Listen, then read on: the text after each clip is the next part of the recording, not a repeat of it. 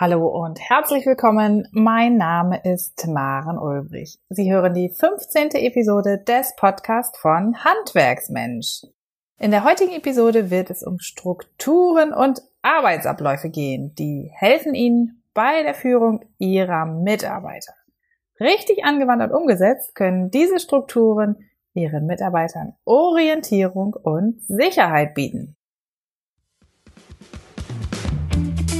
Handwerksmensch, der regelmäßige Podcast, mit dem Sie für zufriedene, gesunde und motivierte Mitarbeiter sorgen, die bleiben.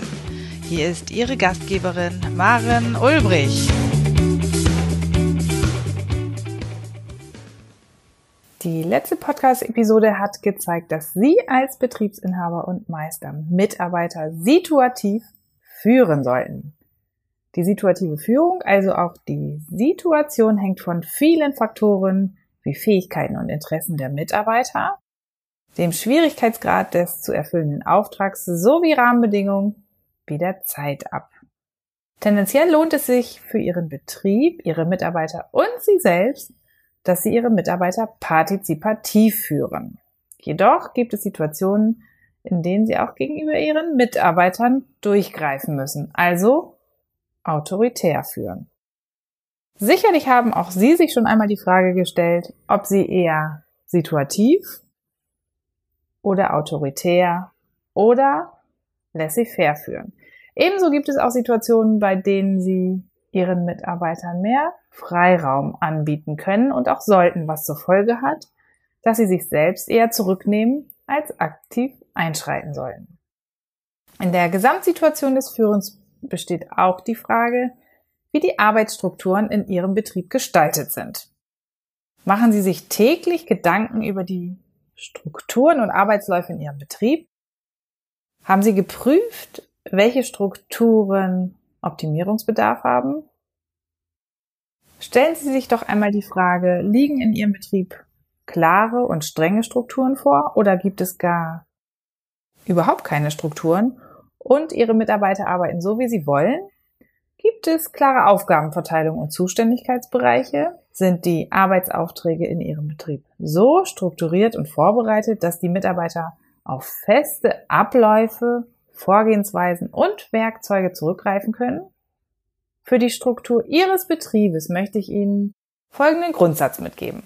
Schaffen Sie so klare Strukturen wie nötig und so flexible Handlungsräume für Ihre Mitarbeiter wie möglich.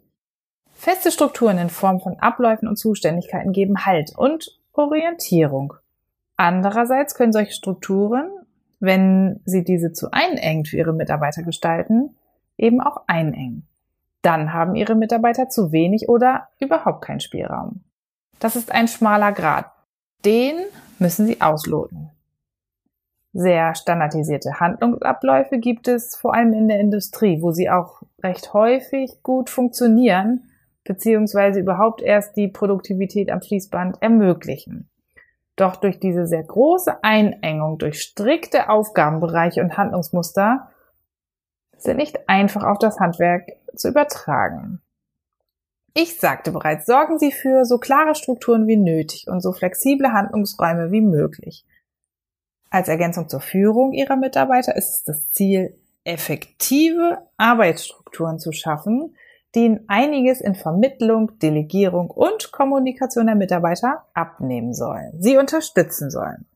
Ihren Mitarbeitern sollen die klaren Strukturen des Betriebes Orientierungshilfe sein und Motivation geben, aber nicht zwangsläufig den Lösungsweg aufzeigen, denn diesen werden Ihre Mitarbeiter selber finden. Den müssen Ihre Mitarbeiter selbst finden. Genau das brauchen sie.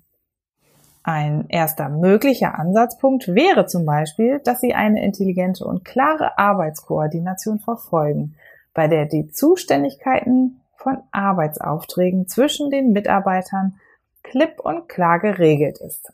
Es sollte klar sein, dass es zu keinem Frust durch Doppelbelegung oder Unklarheiten in der Zuständigkeit kommt. Ist nämlich genau das der Fall, verlieren Ihre Mitarbeiter den Sinn für ihre Arbeit und vor allem ihre Motivation. Fragen Sie sich doch einmal, wie der Motivationsgrad Ihrer Mitarbeiter auf einer Skala von 1 bis 10 ist. 1 ist ganz unmotiviert, demotiviert und 10 ist hochmotiviert. Wie sehr sind Ihre Mitarbeiter motiviert auf einer Skala von 1 bis 10? Unklarheiten in den Arbeitsabläufen sorgen für Frust und Langeweile bei Ihren Mitarbeitern. Doppelbelegungen führen zu ähnlichen Problemen. Schnell folgt auf Langeweile etwa das Wahrnehmen der eigenen Arbeit als Zeitverschwendung. Verschwendete Zeit. Um Mitarbeiter bei der Stange zu halten, empfiehlt es sich also, klare Strukturen zur Arbeitsteilung und Auftragszuteilung im Betrieb zu etablieren. Nehmen Sie sich also Zeit, Arbeitsprozesse und die Arbeitsaufteilung zu planen, zu koordinieren, zu organisieren, strategisch vorauszudenken. Wenn Sie merken, dass ein Prozess noch nicht funktioniert, steuern Sie am besten zeitnah gegen. Jetzt möchte ich Ihnen einen wertvollen Tipp zur Arbeitsorganisation mitgeben, der Ihren Mitarbeitern als eine Unterstützung im Arbeitsalltag dienen und die Effizienz und Produktivität Ihres Betriebes steigern kann. Der Tipp ist wirklich einfach und genial.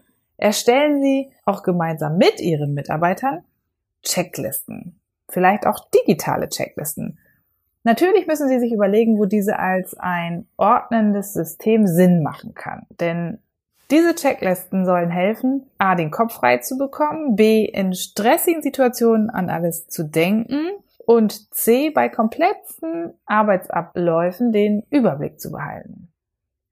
Diese Checklisten sind also eine Art roter Faden für Ihre Mitarbeiter. Sie persönlich geben den Mitarbeitern im Alltag Orientierung und auch Sicherheit. Eine solche Checkliste kann für verschiedene Zwecke entworfen werden, sollte jedoch nicht ganze Arbeitsabläufe oder Instruktionen im Detail beinhalten. Mehr als einen Überblick über die wesentlichen Punkte sollte die Checkliste eben nicht bieten. Checklisten sind etwa in Form von Materialchecklisten oder Werkzeugchecklisten hilfreich, um etwa Kundentermine vorzubereiten. Der Ansatzpunkt der Checkliste liegt bereits bei der Kontaktaufnahme mit dem Kunden vor. Vor allem, wenn es durch einen anderen Mitarbeiter etwa in der Verwaltung geschieht, sollte schnell das nötige Material schriftlich notiert werden. Eine solche Materialcheckliste kann dann gleich mit dem Auftrag an einen Mitarbeiter weitergeleitet werden, ohne dass die dabei wichtigen Informationen zum Material verloren gehen. Der Mitarbeiter geht daher bereits mit dem benötigten Werkzeug und Material in den Kundenkontakt. Vorstellbar sind auch Checklisten für Baustellen oder Projektübergaben an einen anderen Mitarbeiter zur Einfindung in den Arbeitsauftrag. Auf dieser schriftlichen Checkliste sind dann die wichtigsten Daten, Informationen und Kontakte wie Materialeinsatz, Kontaktdaten und, und, und zum Vorhaben im Überblick dargestellt.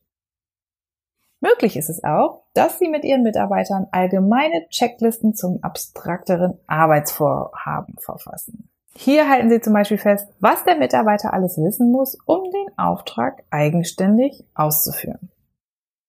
Wir kommen zum Ende dieser Podcast-Episode. Heute habe ich Ihnen das Potenzial und die Grenzen aufgezeigt, um Arbeitsabläufe und Vorgänge strukturieren zu können. Orientieren Sie sich einfach an der Maßgabe, so klare Strukturen wie notwendig und so flexible Handlungsräume für Ihre Mitarbeiter wie möglich zu gestalten setzen Sie auf die Eigenverantwortung Ihrer Mitarbeiter, die Sie unter anderem mit dem Delegieren Ihrer Mitarbeiter stetig erweitern. Klare Strukturen helfen, wenn Sie Ihren Mitarbeiter so gestalten, dass es für Mitarbeiter X klar ist, dass er am Montag beim Kunden A, dem Kunden B und auch dem Kunden D ist, während Mitarbeiter Y weiß, dass er den gesamten Montag bei dem Kunden C ist. Sie haben die Arbeit Ihrer Mitarbeiter so geplant und delegiert, dass es zu keiner Doppelbelegung kommt. Nutzen Sie Checklisten, um Material, Werkzeuge, Geräte und auch Arbeitsaufgaben für und mit Ihren Mitarbeitern zu strukturieren.